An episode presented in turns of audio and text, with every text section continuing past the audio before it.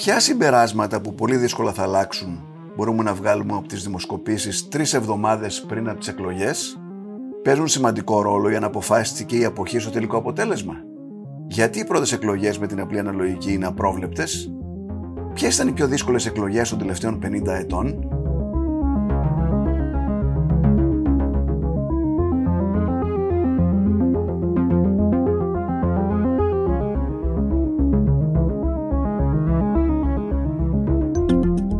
Ακούτε το ράδιο Κάπα, το εβδομαδιαίο podcast καθημερινής.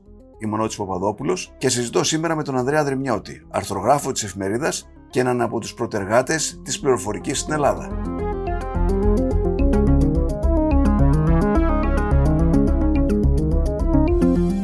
Κύριε Δρυμιώτη, καλώς ήρθατε στο ράδιο Κάπα. Καλησπέρα, φίλε Νότι. Βρισκόμαστε τρεις εβδομάδες πριν από τις ε, εκλογές και είμαι βέβαιος πως εσείς με την πείρα σας έχετε καταλήξει σε κάποιες σταθερές, δηλαδή σε, σε κάποια ε, θέματα τα οποία μπορούμε να είμαστε βέβαιοι. Ας πούμε, ξέρω εγώ, όπως λέμε, η, η σειρά των τριών πρώτων κομμάτων. Μετά, ύστερα από το 80 και τόσους μήνες μετρήσεις. Μιλάμε με τα σημερινά δεδομένα, δεν ξέρουμε τι θα συμβεί αύριο με στις ναι. τρεις Αυτή τη στιγμή η σειρά έχει καθοριστεί και είναι εκτός ε, συγκλονιστικού γεγονότος δεν αλλοιώνεται. Αυτό, είναι, αυτό που μας το δίνει πάντοτε η παράσταση νίκης και η πρόσφατη δημοσκόπηση που δώσατε στο Sky της Pulse δίνει πολύ ψηλά, αν δεν απαντώ δίνει με 60 τόσο. Η τελευταία μάλιστα της, ε, που ήταν στο βήμα της Κυριακής ε, έδινε 70. Αυτό είναι απίστευτα νούμερα υψηλά. Είναι στο Θεό που λέμε. Άρα λοιπόν αυτό δεν αλλάζει. Τι άλλο μπορεί, μπορεί να είναι να, από, από τις μετρήσεις τώρα να, να έχουμε κάποιο συμπέρασμα που να... Κοίτα, μας... κοίτα ε, ε, εγώ ανησυχώ για τις πρώτες εκλογές. Ναι. Γιατί υπάρχει μια ε, συνθήκη η οποία δεν έχει ξαναπαρουσιαστεί.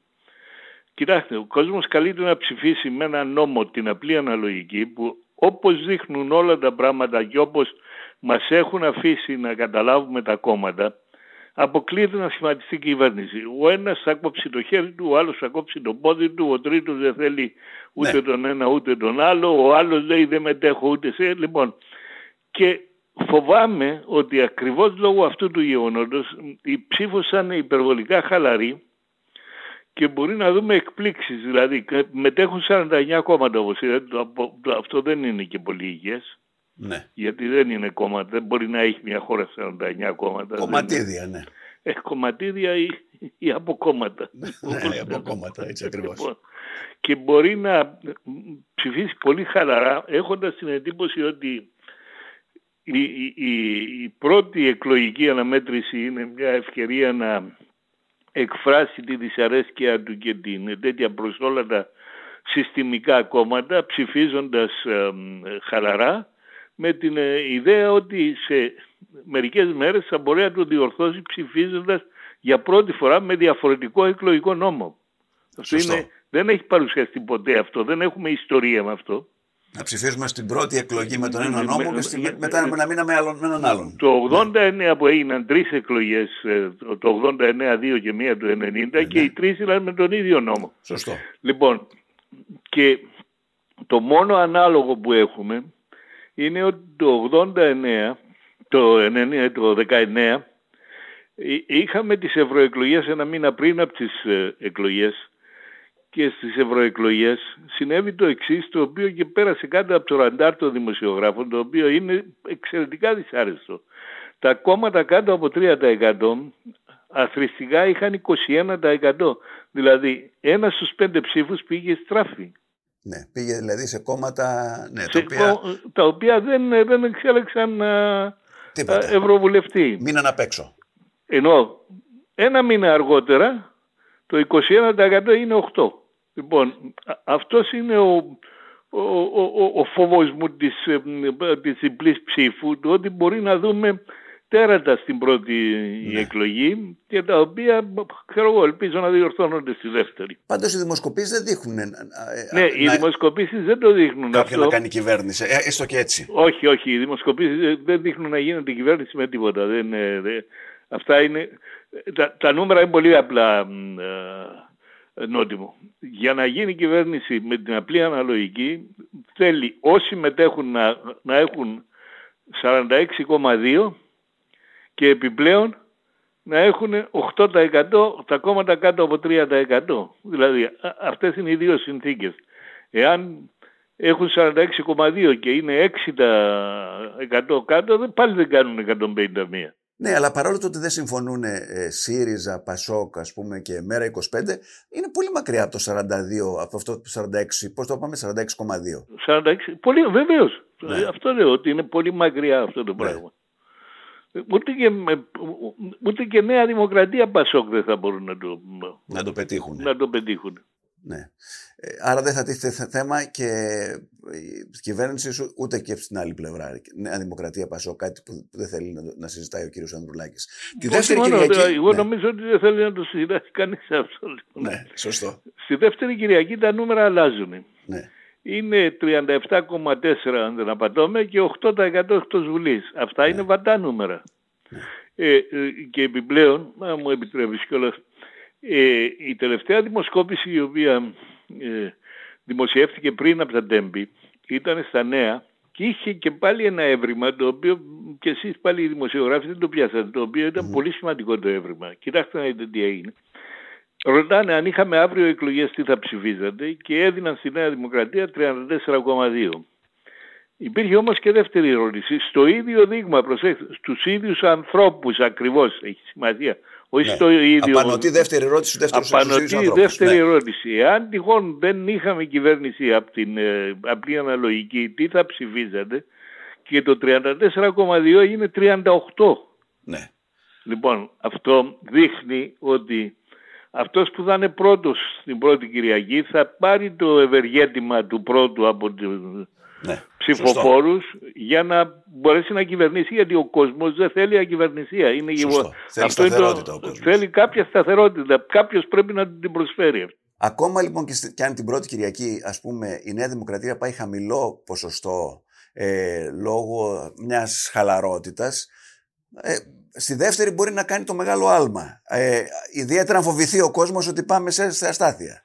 Και, και, για να μην νομίζουν όλοι ότι μιλάμε για παιδί. Αν και ο ΣΥΡΙΖΑ είναι πρώτος στην ε, απλή αναλογική, πάλι θα κάνει το άλμα στη δεύτερη ε, ναι. εκλογική αναμέτρηση. Πάντως η, η αντισυστημική ψήφος ζει και βασιλεύει. Δηλαδή, βλέπουμε ότι ο κύριος Βαρουφάκης ε, ξαφνικά, ε, μιλώντας για, για τη Δήμητρα και διάφορα άλλα συστήματα πληρωμών, από εκεί που ήταν 2,5% κοντεύει τα 5% όχι μόνο κοντεύει τα παίρνει, αλλά άκουσαμε ότι υπάρχει και κάτι πολύ ανησυχητικό που πάλι δεν το... Δεν το παίρνουμε είδηση. Ε, δεν το πήρατε είδηση. Λοιπόν, στη δημοσκόπηση του βήματος, την Κυριακή που μας πέρασε, ε, στους νέους 17 με 24, ο Βαρουφάκης ξέρεις πόσο παίρνει, 12,9. Ναι. Αυτό είναι εξαιρετικά ανησυχητικό, διότι σημαίνει ότι τα παιδιά αυτά είναι εντελώς άσχετα με το τι συμβαίνει στην πραγματικότητα. Και τώρα δεν σου μιλάω σαν εκλογολόγος, τώρα σου μιλάω σαν Ανδρέας Ρημιώτης ο οποίος η κύρια δουλειά μου ήταν η εξυπηρέτηση σχεδόν όλων των τραπεζών της Ελλάδος. Αυτή ήταν η δουλειά της Δέλτα Πληροφορική. Ναι. Η Δέλτα Πληροφορική δεν, δεν ήταν για να κάνει μόνο... Δίνατε πληροφοριακά συστήματα για τις τράπεζες. Όχι μόνο πληροφοριακά. Επεξεργαζόμαστε, είμαστε, επεξεργαζόμαστε τις πιστοτικές τους κάρτες, τα ATM, ό,τι μπορεί να φανταστείς.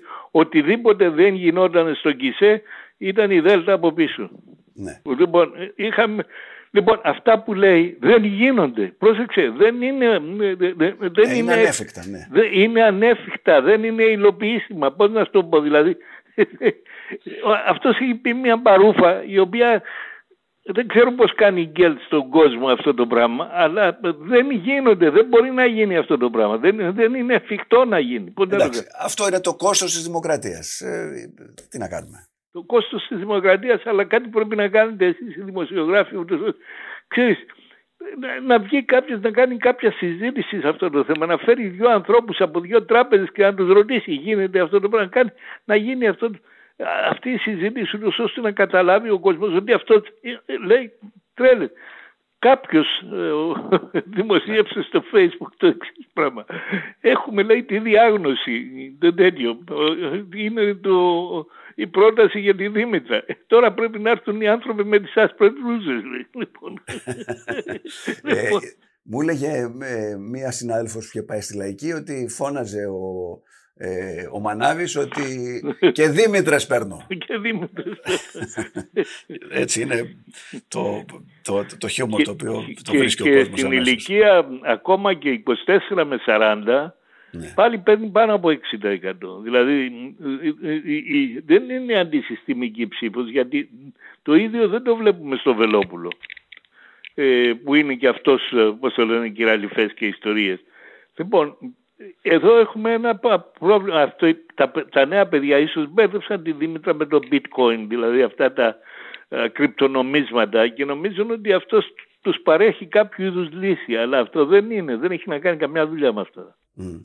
Οι αναποφάσεις πόσο ρόλο παίζουν, δηλαδή... Οι αναποφάσεις, αυτό είναι ένα πολύ ωραίο θέμα που δεις. Κανονικά οι δημοσκοπήσεις δεν έπρεπε να έχουν αυτή τη στήλη. Ναι. Διότι αυτή η στήλη δεν εμφανίζεται το βράδυ των εκλογών το βράδυ των εκλογών στις κάρτες της Singular Logic δεν, θα, δεν υπάρχει άκυρα λευκά και αναποφάσιστη. Ναι. Αυτοί εξαφανίζονται από την εξίσωση. Λοιπόν, εμφανιζόμενοι αυτοί στην εξίσωση τώρα, π.χ. ήταν 10% στην δημοσκόπηση της Πάλση η αναποφάσιστη, ναι, 11, ναι. και έκαναν μια προσπάθεια ο, ο Γιώργος Αράπογλου να τους κατανείμει ρωτώντας τους, αλλά όπως και ο ίδιος παρατήρησε, το, το σφάλμα σε τόσο μικρό δείγμα. Γιατί, ναι, ναι, ναι, τεράστιο. γιατί από τους χίλιους που είναι το εταιρεία για να Το 11% είναι 150-170. 100, 100 άνθρωποι είναι. ναι, ναι, 100 άνθρωποι είναι. Ναι, 100, λοιπόν, όταν σου λένε λοιπόν ότι το 12% θα ψηφίσει χ ένα κόμμα. 8 άτομα λοιπόν είπανε κάτι τέτοιο. Είναι πολύ εύκολο να. Είναι πολύ εύκολο γιατί τα, αν είναι 7 και, και 9 αλλάζει εντελώς αυτό το νούμερο. Σωστό, σωστό. Λοιπόν, άρα εγώ προσωπικά θεωρώ ότι μια αναλογική προράτα κατανομή είναι πιο σωστή. Ε, δηλαδή, το οποίο προκύπτει συνήθως, έτσι δεν είναι. Το οποίο προκύπτει συνήθω. Ναι. Το... Στηρίζουν το πρώτο κόμμα κυρίως και μετά ακολουθούν και τα άλλα αναλογικά. Εγώ λέω, εγώ λέω όχι το πρώτο. Προράτα σε όλους. Δηλαδή, ναι. ανάλογα, αν έχεις 30% θα πάρεις το 30% των αποφάσεων. Αν έχεις 25% θα πάρεις το 25% των αποφάσεων. Mm. Αυτό είναι μια αυθαίρετη με ε, κατανομή, αλλά είναι λογική ούτως ώστε να βγάλεις ένα συμπέρασμα. Και γι' αυτό και από τη μια μεριά φωνάζει ο ΣΥΡΙΖΑ ότι ε, του, ε, οι εκτιμήσεις είναι, ε, δείχνουν χαμηλά το ποσοστό του, αλλά το δείχνουν χαμηλά για όλους, δεν είναι μόνο για αυτόν, λόγω του γεγονότος ότι έχουν μέσα τους αναποφάσεις. Μάλιστα. Το ίδιο συμβαίνει και με τα άγκυρα και τα λευκά. Ούτε και αυτά παίζουν ρόλο. Διότι αυτά πρέπει όλα τα υπόλοιπα να αθροίζουν στο 100. Δεν, δεν είναι δυνατόν να υπάρχει στήλη άκυρα και λευκά. Την ευκαιρία να σου δώσω και μια πληροφορία που δεν την ξέρει ο κόσμος. Παλιά, πριν από πολλά χρόνια, τα άκυρα και Ήταν τα λευκά... χωριστά, το θυμάμαι. Ναι, αλλά δεν ξέρεις γιατί τα ενώσαμε. Κάτι έχω ακούσει, κάτι γιατί μια τρομοκρατική οργάνωση θυμάμαι. Η 17 Νοέμβρη είχε βγάλει μια προκήρυξη και έλεγε ότι, ότι άμα ρίξετε λευκό σημαίνει ότι μας στηρίζετε εμάς και εμείς τότε. Εγώ έκανα αυθαίρετα, εκλογές. Αυθαίρετα το κάνατε, φαντάζομαι. Όχι αυθαίρετα. Ενημέρωσα το Υπουργείο Εσωτερικών και του λέω θα τα δείχνω τέτοια, ούτως ώστε να μην μπορεί να οικειοποιηθεί τα λευκά. Σωστό. Ε, και από τότε με έμεινε. Λοιπόν. Η αποχή, γιατί είναι συνήθως πολύ μεγάλη ωραία, συζήτηση. Λοιπόν, είναι πολύ ωραίο θέμα αυτό. Αλλά θέλω να πω το εξής. Η αποχή, είτε ψηφίσουν 7 είτε ψηφίσουν 6, τα, τα αποτελέσματα ίδια δεν θα είναι. Είναι περίπου 6 εκατομμύρια οι ναι. που ψηφίζουν. Και ένα εκατομμύριο να ψηφίσει, πάλι 300 βουλευτές θα βγάλει. Ναι. Λοιπόν, άρα η αποχή. Τα εκτός, ποσοστά θα είναι πάλι τα ίδια εντωμεταξύ. Γιατί... Εκτός αν, εκτός αν αυτοί που απέχουν ανήκουν είναι σε μια κατηγορία. Είναι όλοι νέοι. Ας πούμε, όχι, δεν είναι όλοι. Α πούμε ότι όλοι είναι, ξέρω εγώ, νεοδημοκράτες θεωρητικά η αποχή κατανείμεται... Μα πώς μπορεί να είναι όλοι, όλοι νεοδημοκράτες, δεν μπορεί. Στατιστικά είναι σχεδόν αδύνατον. Πάντως και αυτό το νούμερο, αυτό το οποίο ανακοινώνει το Υπουργείο και η Σύγκρα Logic είναι λάθος. Mm. Το έχω τεκμηριώσει σε μία από τα ε, δημοσιεύσεις μου Α, εννοείται για τους καταλόγους τώρα λέτε. Άλλο πράγμα. Μπράβο. Ναι. Δεν ναι. είναι άλλο πράγμα, είναι το ίδιο. Είναι ναι. του, τουλάχιστον κατά 10% υπερεκτιμημένη η αποχή. Δηλαδή, ενώ μεν εμφανίζουμε γύρω στο 44, η πραγματική αποχή είναι το πολύ να είναι 34. Το ναι. πολύ πρόσεξε. Γιατί δεν έχουμε τρόπο να μετρήσουμε το ακριβέ. Αυτό συμβαίνει διότι ε, ε, αυτοί οι άνθρωποι που φύγαν από την Ελλάδα είναι γραμμένοι στους εκλογικούς καταλόγους. Σωστό. Γύρω στα 500.000 άνθρωποι. Ε, είναι 500.000 άνθρωποι. Είναι μεγάλο ναι, νούμερο αυτό. Ναι. λοιπόν, και έχουν πεθάνει και άλλοι τόσοι. Εδώ, εδώ φτάνουμε στο... για να χαλαρώσουμε για λίγο τη συζήτηση. Ναι. Εγώ έχω εισηγηθεί σε όλους τους υπουργούς εσωτερικών, σε όλους ανεξαιρέτως, όσοι είναι πάνω από 100 χρονών, γιατί έχουμε την ηλικία στους εκλογικούς καταλόγους, να τους διαγράψουν. Και αν τυχόν πάει να ψηφίσει και δεν είναι στον εκλογικό κατάλογο, να γράφεται όπως γράφεται ο φρουρός ναι. και, η, και η δικαστική αντιπρόσωπη. Και ψηφίσει και δύο-τρεις φορές αυτός, δεν έγινε τίποτα. Ε; Σιγά. Πόσοι θα είναι πάνω από 100. Ε, όχι, είναι κάπως. λοιπόν, το έκανε ο Σκανδαλίδης λοιπόν, το έκανε, αλλά το Α, έχει γίνει. Ε, έχει γίνει, αλλά πάνω από 110 έκανε ο Σκανδαλίδης, αν δεν απαντώμε. Ναι. Και πήγε ένα γεροντάκι κάπου να ψηφίσει 112 τηλεφωνήσανε στο Υπουργείο ήταν... και είπαν στο Υπουργείο ας ψηφίσει και γράφτε το όνομά του εκτός καταλόγου και ψήφισε ο άνθρωπος κανονικά. Δηλαδή κάτι μπορεί να γίνει αλλά βλέπεις είμαστε ένας λαός πολύ δυσκίνητος στο να κάνουμε πώς το λένε ορισμένες ενέργειες. Αυτό θα ξεκαθάριζε πάρα πολύ το τέτοιο. Ο κίνδυνος που έχουμε είναι αυτά τα γεροντάκια των πάνω από 100 ετών να πάει και στο διπλανό εκλογικό τμήμα και να ψηφίσει γράφοντας τον. Ε, αν είναι να πάει και να αλλάξει η εκλογή, δεν μπορεί να γίνει. Τώρα να πω εδώ ότι ε, ο Ανδρέας Δρυμιώτης είναι από τους ανθρώπους οι οποίοι ε, πώς να το πω, έφεραν τη νέα τεχνολογία στην Ελλάδα. Ναι. Εγώ σχεδίασα το σύστημα συλλογής και συγκέντρωσης και μετάδοσης των αποτελεσμάτων από το 1981 και το οποίο μέχρι σήμερα είναι στο, στο ίδιο σχεδιασμό και γι' αυτό και θεωρώ ότι είναι και πολύ επιτυχημένος αναφέρετε όλες αυτές τις, ε, τις εμπειρίες σας αυτά τα χρόνια στο βιβλίο σας 40 και μία νύχτες εκλογών που κυκλοφορεί από τις εκδόσεις Καστανιώτη. Και το οποίο είναι γεμάτο ανέκδοτα. Δεν ναι. είναι, δηλαδή, δεν είναι βαρετό βιβλίο. Έχει πολιτική. Πέστε μας και ένα τέτοιο ανέκδοτο γιατί εμείς τώρα όλο για αριθμούς μιλάμε. Ε, λοιπόν το ανέκδοτο πιο απ' όλα δεν θα ακούσει. Λοιπόν, Να πω πιο... καταρχήν ποια ήταν η πιο δύσκολη, πιο δύσκολη αναμέτρηση. Η πιο δύσκολη ήταν φυσικά το 81. Δεν υπάρχει καμία αμφιβολία γιατί ήταν... Γιατί ε, με... Δεν ξέρατε πώς πηγαίνανε τα τέσσερα; Δεν ξέραμε, πρώτη φορά γινόταν ένα ναι. τέτοιο εγχείρημα. Τα, η τεχνολογία ήταν πολύ πιο δυσκίνητη από ό,τι είναι σήμερα. Δεν υπήρχαν προσωπικοί υπολογιστές τότε. Προσέξτε, σήμερα ο κόσμος έχει εξοικειωθεί με τον υπολογιστή. Έχει το κινητό του τηλέφωνο, έχει το προσωπικό του υπολογιστή. Δεν υπήρχαν. Οι υπολογιστές τότε θέλανε ε, ένα δωμάτιο το οποίο ήταν, ξέρω εγώ, 200 τετραγωνικά ίσως και περισσότερο για να... Λοιπόν, και μάλιστα... Εγώ πήγα πανεπιστήμιο το 80 και ο υπολογιστής του πανεπιστημίου στην Αγγλία ήταν ένα κτίριο. Ε, λοιπόν. ε, και βάζαμε με, χαρτιά με τρύπες μέσα. Ε, με, τα, τα ιδιάτριτες κάρτες. Ε, ναι. Το 81 η ίδια τεχνολογία ήταν και μάλιστα δεν είχαμε και τέτοιους υπολογιστές. υπολογιστές ε, ε, τέτοια υπολογιστικά συστήματα χρησιμοποιήσαμε τότε της Τράπεζας Πίστεως, τη σημερινή Αλφα-Bank, μας διέστασε τα συστήματά της, γιατί δεν υπήρχαν πουθενά ούτε στο δημόσιο. Ο συγχωρεμένος ο Γιάννης ο Κωστόπουλο. Ο ναι. συγχωρεμένος ο Γιάννης ο Κωστόπουλο, ο οποίος είναι ένας άνθρωπος με πολύ ευρύτερη αντίληψη και όταν του προτείναμε να μας διαθέσει τα συστήματα, το έκανε ευχαρίστως και χωρίς να μας χρεώσει κιόλας τίποτα. Δεν χρέωσε το κράτος, μας τα διέθεσε ε, τα, τα, δύο συστήματα και κάναμε αυτή την πολύ επιτυχημένη. Αυτή ήταν και μια και έθιξες και θες να ακούσεις ανέκδοτο από την εποχή εκείνη. Λοιπόν, κάποιος δημοσιογράφος, αν θυμάμαι στο βήμα ήταν, έγραψε ότι ο πρώτος που θα μάθει τα αποτελέσματα των εκλογών είναι ο Γιάννης ο Κωστόπουλος, ναι. λόγω του γεγονότος ότι τα μηχανήματα ναι. ήταν της τράπεζας. Ναι. Ε, από εκείνη τη στιγμή που έγινε αυτό αρχίσαν τα τηλέφωνα ότι μα πώς γίνεται θέλουμε και εμείς να έχουμε πρόσβαση στα αποτελέσματα. Ναι, γιατί ο Κωστόπουλος πρώτος και όχι ο Παπανδρέου. Και όχι ο Παπανδρέου. λοιπόν, και δεν είναι αυτό. Με παίρνει τηλέφωνο από την Προεδρία. Πρόεδρος ήταν ο Καραμαλής, ο, ο, ο ένας ο Καραμαλής. Ναι, ναι, Λοιπόν, Original. Μου λένε, original. Μου λένε από την Προεδρία, ξέρετε, πληροφορήθηκε ο Πρόεδρος ότι υπάρχει δυνατότητα να έχει δική του πρόσβαση στα αποτελέσματα ούτως ώστε να μην περιμένει να τα δει από την τηλεόραση και θα θέλαμε να μας εγκαταστήσετε τα, τα απαραίτητο εξοπλισμό. Του λέω εγώ σαν εταιρεία ευχαρίστως, αλλά ένα, υπάρχει ένα μεγάλο πρόβλημα. Του λέω ότι, ότι ε, για να γίνει αυτό πρέπει να σας φέρουν ευθείες γραμμές από την τράπεζα από την Αλφα Bank μέσα στο προεδρικό μέγαρο και αυτό δεν είναι εύκολο να γίνει.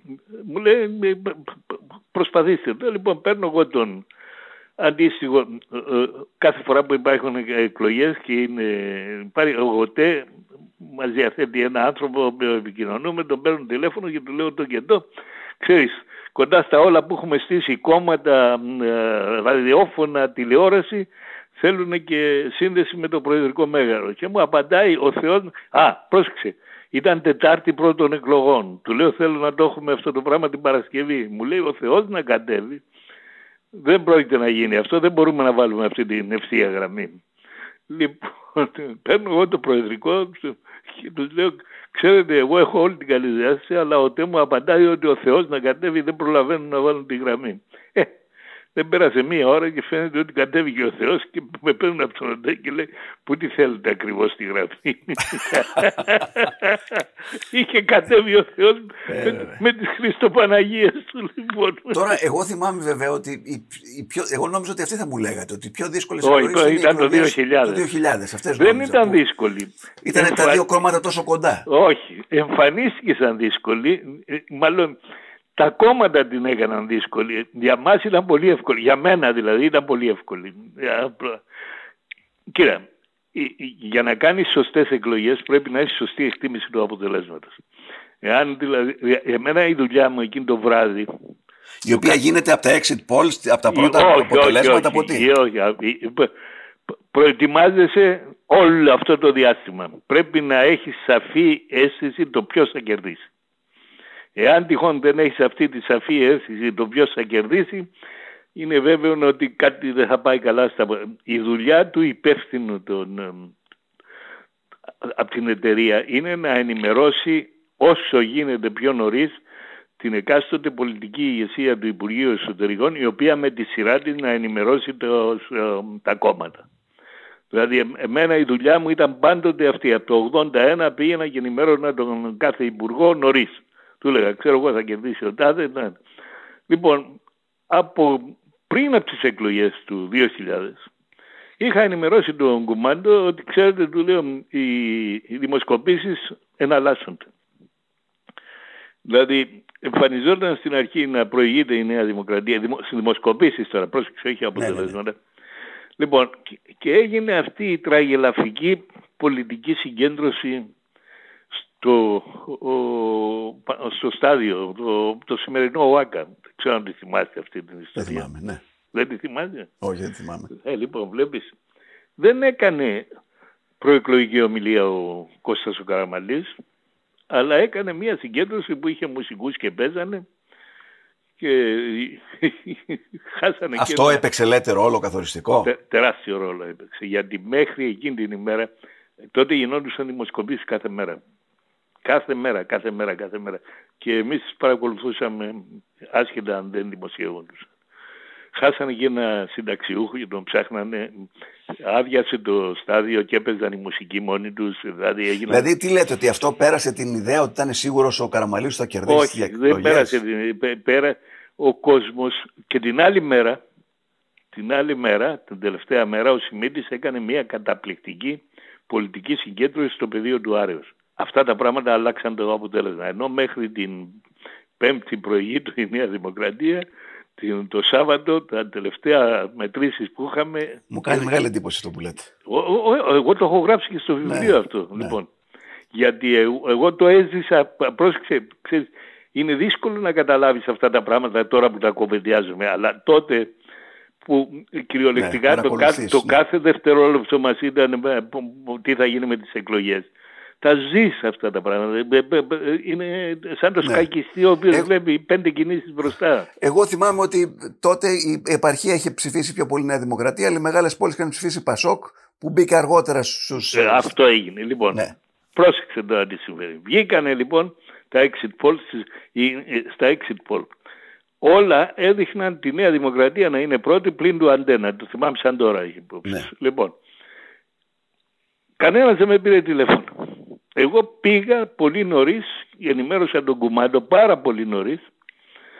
Μάλιστα, ε, ε, μια και είσαι ο, πώς σε λένε, ο, ο άνθρωπος στον οποίο στέλνω τα κείμενα μου την Κυριακή, αυτή την ιστορία ακριβώς την περιγράφω στην, για το άρθρο της 21ης Μαΐου. Α, ωραία. Λοιπόν, γιατί δεν θέλω να κάνω πολιτικό σχολιασμό, Σωστό. περιγράφω αναμνήσεις μόνο Ναι. εκείνη την ημέρα. Αφού απαγορεύονται οι πολιτικές συγκεντρώσεις, να μην υπάρχει πολιτικό άρθρο, γράφω λοιπόν αναμνήσεις. Γράφω λοιπόν αυτή την ιστορία. Πήγα λοιπόν και ενημέρωσα τον κομμάτι πολύ νωρίς. Του λέω: Ξέρετε, τα ε, αποτελέσματα όπως έρχονται δείχνουν τη Νέα Δημοκρατία μπροστά. Αλλά η δική μου προσωπική εκτίμηση είναι ότι μ, θα κερδίσει τις εκλογές του Πασόκ. Πού βασίζομαι, σε σε αυτό που είπες, δεν ήταν, ε, πώς το λένε, πυρηνική φυσική. Ναι. Είναι ότι ο- ο- ούτε καν ε, ο- η επαρχία. Η Β' Αθηνών, στη Β' Αθηνών πάντοτε η Νέα Δημοκρατία υστερεί. ναι. Δηλαδή, Που είναι η μεγαλύτερη εκλογική περιφέρεια της χώρας. που ήταν τότε, Τότε, αδιάσπαστη και η μεγαλύτερη με τεράστιο ε, ε, εκλογικό ειδικό βάρος. Ναι. Και τι συμβαίνει, πω, γιατί καθυστερεί η Β' Αθήνα. Γιατί στην Ελλάδα έχουμε την κακή συνήθεια, αυτά όλα δεν έρχονται τηλεφωνικά τα τέτοια, αλλά έρχονται με κλητήρες. Λοιπόν, παίρναν το αποτέλεσμα από το εκλογικό κέντρο και ο κλητήρας αντί να το φέρει στο Υπουργείο, Πήγε στον τοπικό σταματούσε- βουλευτή. ε, σταματούσε και δέκα οι οποίοι του του δίναν για, για να τους Ωραίο. πει τι. Λοιπόν, γι' αυτό καθιστούσε η Β' Αθηνών. Ναι, ναι. Και η Α Αθηνών το ίδιο. Λοιπόν, ε, για- για- για- ενώ από, την, ε, από το διαόλου τη μάνα, κυριολεκτικά από την επαρχία, παίρνα το τηλέφωνο και είχαμε τα αποτελέσματα αμέσως. Λοιπόν, οπότε βλέποντας ότι δεν υπήρχε η Β' Αθηνών, έκανα του λογαριασμού μου και του λέω αποκλείεται θα βγει το Πασόκ. Πήγα λοιπόν, τον ενημέρωσα. Και ο Λαλιώτης θυμάμαι το ίδιο έλεγε τότε. Ο- ο- Δεν ξέρω ο Λαγιώτης τι έλεγε, αλλά εγώ το έλεγα από- από- επίσημα. Πήγα Ναι, και τον ναι. ενημέρωσα επίσημα. Του λέω να μην ανοίξουμε τα συγκεντρωτικά, να μην βγάλουμε τους μισούς να πανηγυρίζουν και ύστερα από λίγο να βγουν οι άλλοι να πανηγυρίζουν, γιατί μπορεί να έχουμε και... Αυτή δεν, Φασαρίες. ήταν, αυτή δεν ήταν και η παραγγελιά του πρώτου Υπουργού του Χριστόφορου του Στράτου όταν μας ανέθεσε το έργο των εκλογών. Μου λέει μην μου βγάλεις τα τρέα, μου λέει μην μου βγάλεις τους μισούς να πανηγυρίζουν και μετά τους άλλους μισούς γιατί θα σκοτωθούν. Λοιπόν, και το ο- ο- τηρούσαμε μέχρι τότε. Και όχι μόνο αυτό, αλλά και σε όλα τα δημοσιεύματα, τα οποία ε, σε όλες τις συνεντεύξεις που είχαμε δώσει πριν από τις εκλογές, ακόμα και την ημέρα των εκλογών, ο ίδιος ο Υπουργός είπε ότι συγκεντρωτικά θα έχουμε γύρω στις 11 η ώρα. Πρόσεξε. Δηλαδή υπήρχε πο- advance, ε, πο- πώς το λένε, προ, πο- ε, τους το είχαμε πει πριν. Δεν είναι Ναι, ότι προπαρασκευή, έγινε- ναι, προειδοποίηση. Ε, προειδοποίηση. Λοιπόν, γίνεται λοιπόν να μην βγαίνουν, τα- δεν βγαίνουν, βγα- δίναμε εκλογικά τμήματα χωρίς να δίνουμε συγκεντρωτικά. Οπότε ήρθε ολόκληρο κλιμάκιο της Νέας Δημοκρατίας στο Υπουργείο Εσωτερικών Α, ότι κρύβεται τα, τα, τα αποτελέσματα. ότι κρύβεται τα αποτελέσματα. Πρέπει να σου πω ότι τα περιέγραψε όλα αυτά ο ίδιος ο Κουμάντος σε ένα ολοσέλιδο άρθρο στο βήμα ένα χρόνο μετά. Και ήταν, η εμπειρία εκείνου του βραδιού ήταν ε, απογοητευτική. Μαζί με Κατάλαβα. τον Κουμάντο στο γραφείο του ήταν και η γυναίκα του. Η προσβολή που έγινε σε αυτόν τον άνθρωπο, ο οποίος ήταν ένας εξαιρετικός άνθρωπος, εγώ δεν τον ήξερα, τον γνώρισα τότε, ήταν ένας ευγενέστατος άνθρωπος, αλλά το να βρίζουν ένα άνθρωπο μπροστά στη γυναίκα του, νομίζω ότι είναι το μεγαλύτερο τέτοιο. Μάλιστα παρενέβη, εγώ, τους είπε μάλιστα ο κομμάτος, γιατί ήμουνα μέσα εγώ, δεν είναι ούτε. Ήμουνα μέσα στο γραφείο του. Τους λέει, «Μα ο κύριος Ρημιώτης μου λέει ότι θα αλλάξουν και τους λέω, και τους λέω εγώ παιδιά θα πει τον Πασόκ και μου λέει σκάσε εσύ ε, είσαι ο εργολάβος. Α, φοβερά πράγματα. λοιπόν, φοβερά, και, και λοιπόν και, και πάμε παρακάτω, δεν τελείωσε η ιστορία. Α. Λοιπόν, βγαίνει και ο Άριστος Φιλιοτόπουλος και κάνει ανακοίνωση ότι το Υπουργείο αρνείται να δώσει τα συγκεντρωτικά, οπότε τα μαγειρεύει. Θεέ Εκεί λοιπόν όλα αυτά γινόντουσαν ταυτόχρονα. Την ίδια ώρα που ήταν μέσα, παίρνει μπροστά στο κλιμάκιο τον Σιμίτη ο Κουμάντος. Ο Δε Σιμίτη λέει αφού ε, το έχει κάνει θέμα η Νέα Δημοκρατία πλέον θέμα εγκυρότητας των Δώστε τα αποτελεσμάτων. αποτελέσματα. Δώστε τα αποτελέσματα. Έτσι. Αυτή ήταν διαταγή του Πρωθυπουργού, δεν μπορούσαμε να κάνουμε αλλιώτικα. Του λέω εντάξει να τα δώσουμε, αλλά να κάνουμε ένα disclaimer.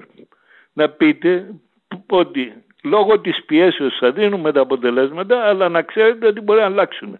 Και πήγαμε μαζί στην αίθουσα που είναι οι τηλεοράσεις, έκανε αυτή την ανακοίνωση, την βρήκα κιόλας εκ των υστέρων γιατί την έγραψα στο, στο βιβλίο μου και μου έδωσε και εμένα τον λόγο και είπα στους δημοσιογράφους ότι η εκτίμηση μου είναι ότι θα αλλάξει και θα αλλάξει και πολύ γρήγορα. Αυτά πρέπει να έχουν γίνει γύρω στις 9 παρά τόσο. 9 η ώρα μπήκε μπροστά το Πασόκ και δεν ξαναφύγε ποτέ. Μάλιστα. Και δεν την άλλη μέρα... Προσγνώση και συμμόρφωση. Ε, όχι προσγνώση. Ξέρεις, σκεφτόμουν, σκεφτόμουν, γι' αυτό και την έγραψα αυτή την ιστορία. Λοιπόν, σκεφτόμουν το ότι αυτός που ε, κατηγορήθηκε ότι νόθεψε τα αποτελέσματα της Dominion ο Πούλος πήρε 757 εκατομμύρια. Εγώ αν τότε είχα προσφύγει και ήταν Αμερική εδώ πέρα με τα δημοσιεύματα ότι η Δέλτα νόθεψε τα αποτελέσματα την άλλη μέρα ε, το τι γράφανε οι εφημερίδες για μας είναι ασύλληπτο. Θα είχαν λεφτά και τα παιδιά σας. Ποια παιδιά μου, τα τρισέγγωνα μου θα είχαν λεφτά εκεί πέρα. Ναι. Λοιπόν, αν πήγαινα εγώ, κανένα δικαστή δεν καταλάβαινε τι του λέγανε. Λοιπόν. Ναι.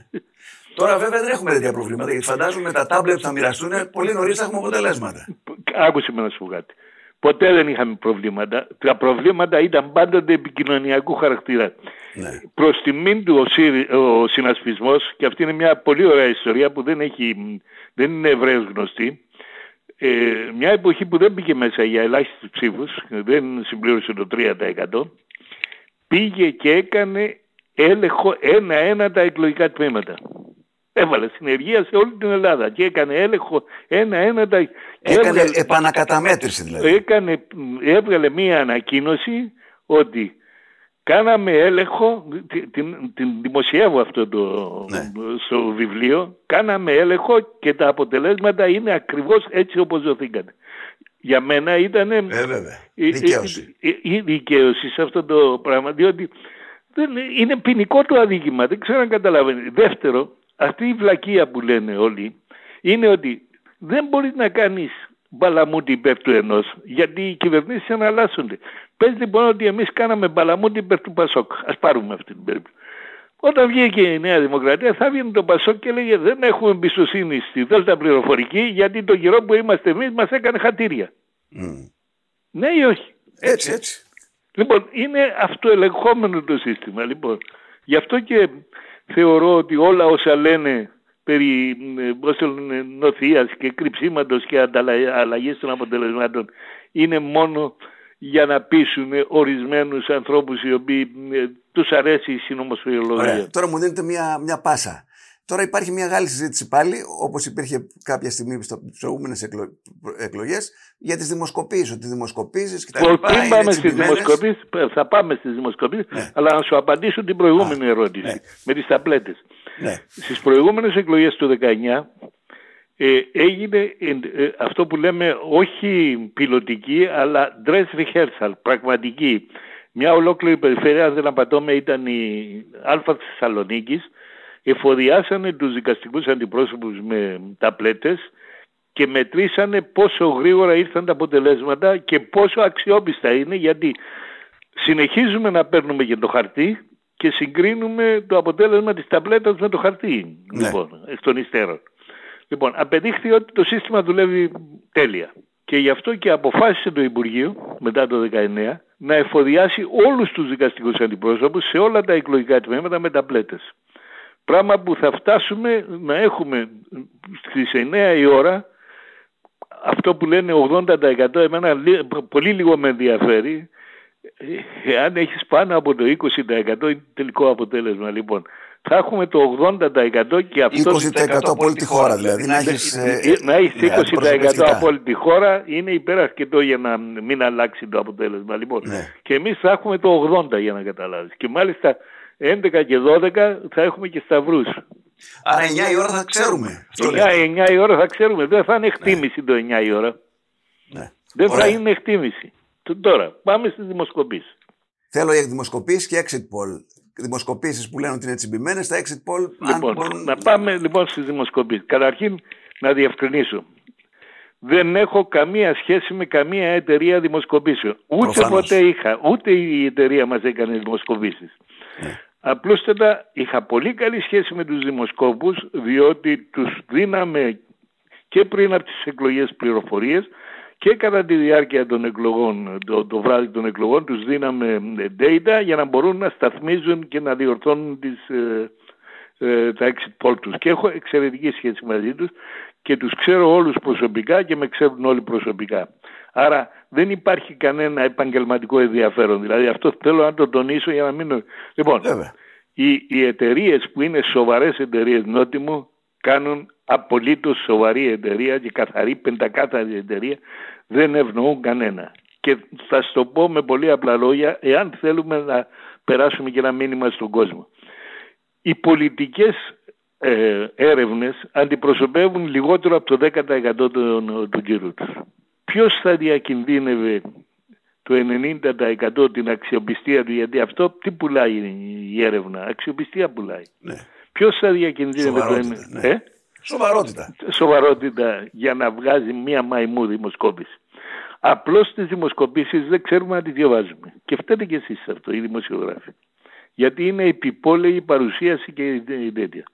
Λοιπόν, η δημοσκόπηση ξεκινάμε από την ταυτότητα της δημοσκόπησης. Η δημοσκόπηση τι μας λέει; Ότι με ακρίβεια 95% όχι 100% ούτε 99% 95% το στατιστικό σφάλμα είναι σύμπλην 3%. Μα ξέρεις τι σημαίνει σύμπλην 3%.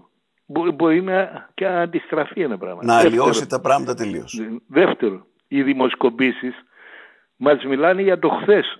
Δεν μας μιλάνε για το, ούτε καν για το σήμερα, ούτε για το αύριο. Ναι. Δηλαδή μπορεί να συμβεί ένα γεγονός όπως πολύ σωστά σου είπα την, ε, το 2000 με αυτή τη συγκέντρωση που έγινε στο Ολυμπιακό στάδιο η οποία ήταν ένα απίστευτο φιάσκο. Αξίζει τον κόπο να το δεις δημοσιογραφικά, ναι. να ψάξεις να το βρεις ναι. αυτό. Λοιπόν, ένα απίστευτο φιάσκο. Λοιπόν, όπου αλλάξαν και τα δεδομένα. Άρα βλέπεις ότι ε, ένα, ένα γεγονό.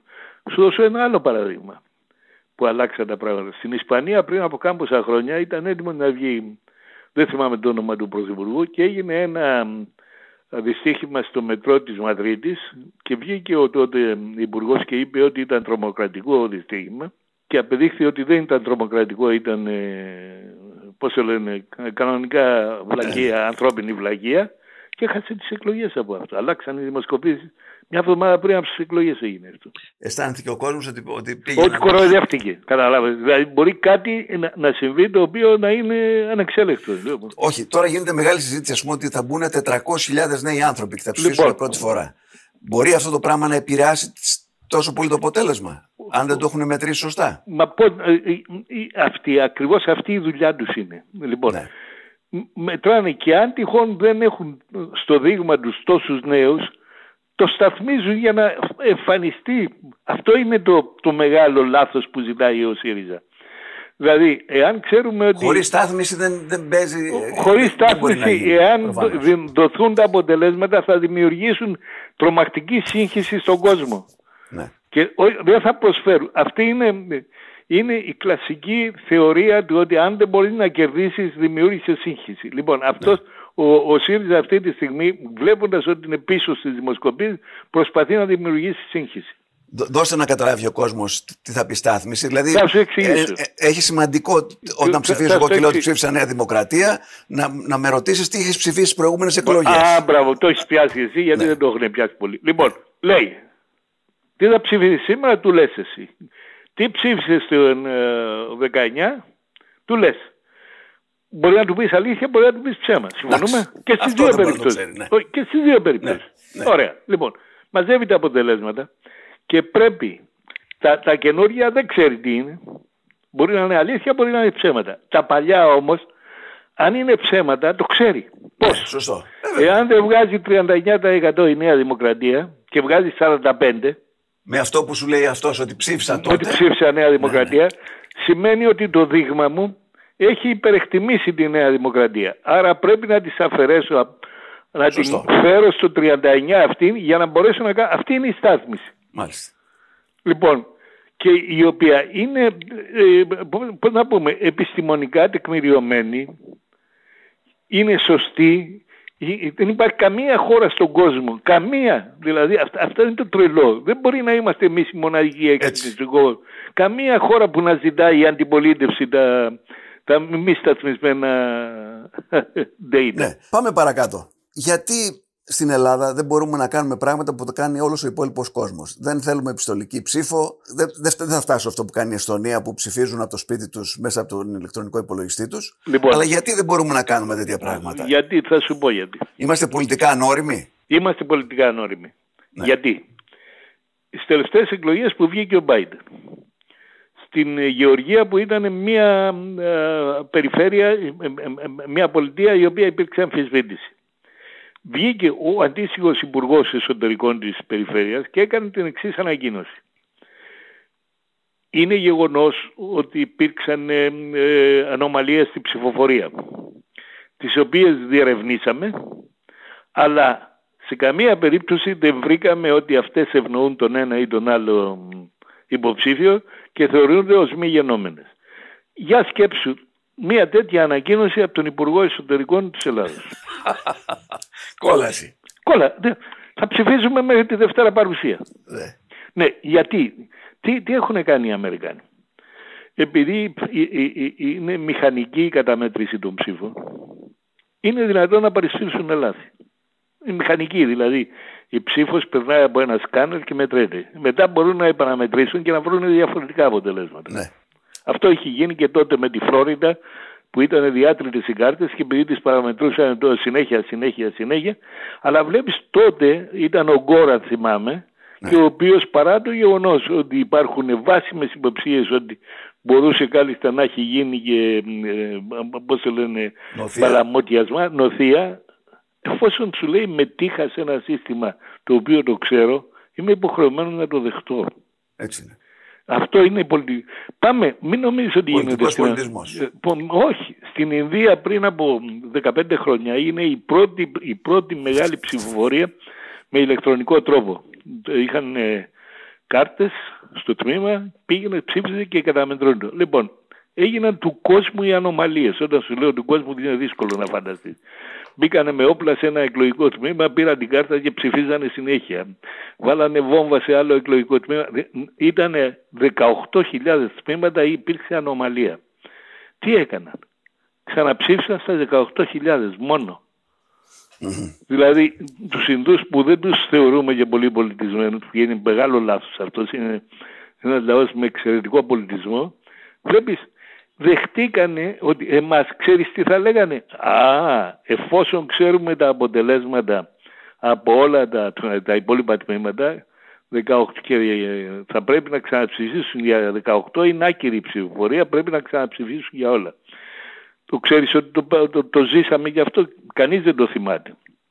Πότε; Αν δεν απατώμε πρέπει να ήταν το 90, κάποια στιγμή, το 94 είχαμε εκλογές, 98 με τον Αβραμόπουλο. Δεν κατεβήκαν οι δικαστικοί αντιπρόσωποι στην Αθήνα, δεν ανοίξαν τα τμήματα και ψηφίσαν την Τετάρτη, το ξέρεις. Δεν το θυμάμαι. δεν το θυμάμαι κανείς, ούτε ο Αβραμόπουλος δεν το θυμόταν. Θέλω να κάνω κάτι άλλο, να τελειώσουμε τις εκλογές, θα έχουμε κουράσει τον κόσμο. Θέλω να ρωτήσω κάτι, ένας άνθρωπος ο οποίος είναι τόσο μπροστά στην τεχνολογία, που έφερε την τεχνολογία στην Ελλάδα, να τον ρωτήσω τελευταίες ερωτήσεις. Φοβάται τις, τις, το ότι πλέον έχουμε περάσει στην εποχή της τεχνητής νοημοσύνης, το ότι οι μηχανές θα κάνουν περισσότερη δουλειά από εμάς; Όχι.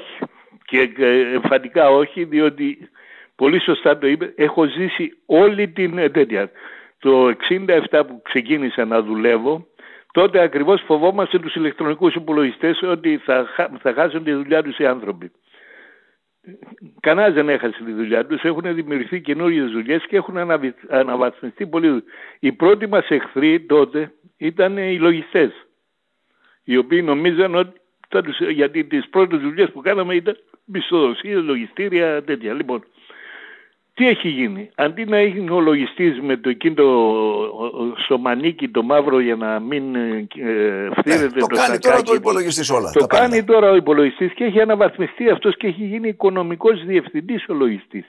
Ναι. Λοιπόν, όχι μόνο δεν το φοβάμαι, αλλά το θέμα είναι καλά με τους λογιστές. Σου λέει ο άλλος ότι εγώ είμαι οδηγά, ο λεωφορεί. Ε, Πώς το λένε, Θα τη χάσει τη δουλειά του αυτός. Ναι, αυτό πρέπει να βρει κάπου αλλού δουλειά. Αυτό πρέπει να μας προβληματίσει να αλλάξουμε την εκπαίδευση μας. Από εδώ και μπρος οι άνθρωποι, δικηγόροι, μην, μην πιάσεις τον οδηγό.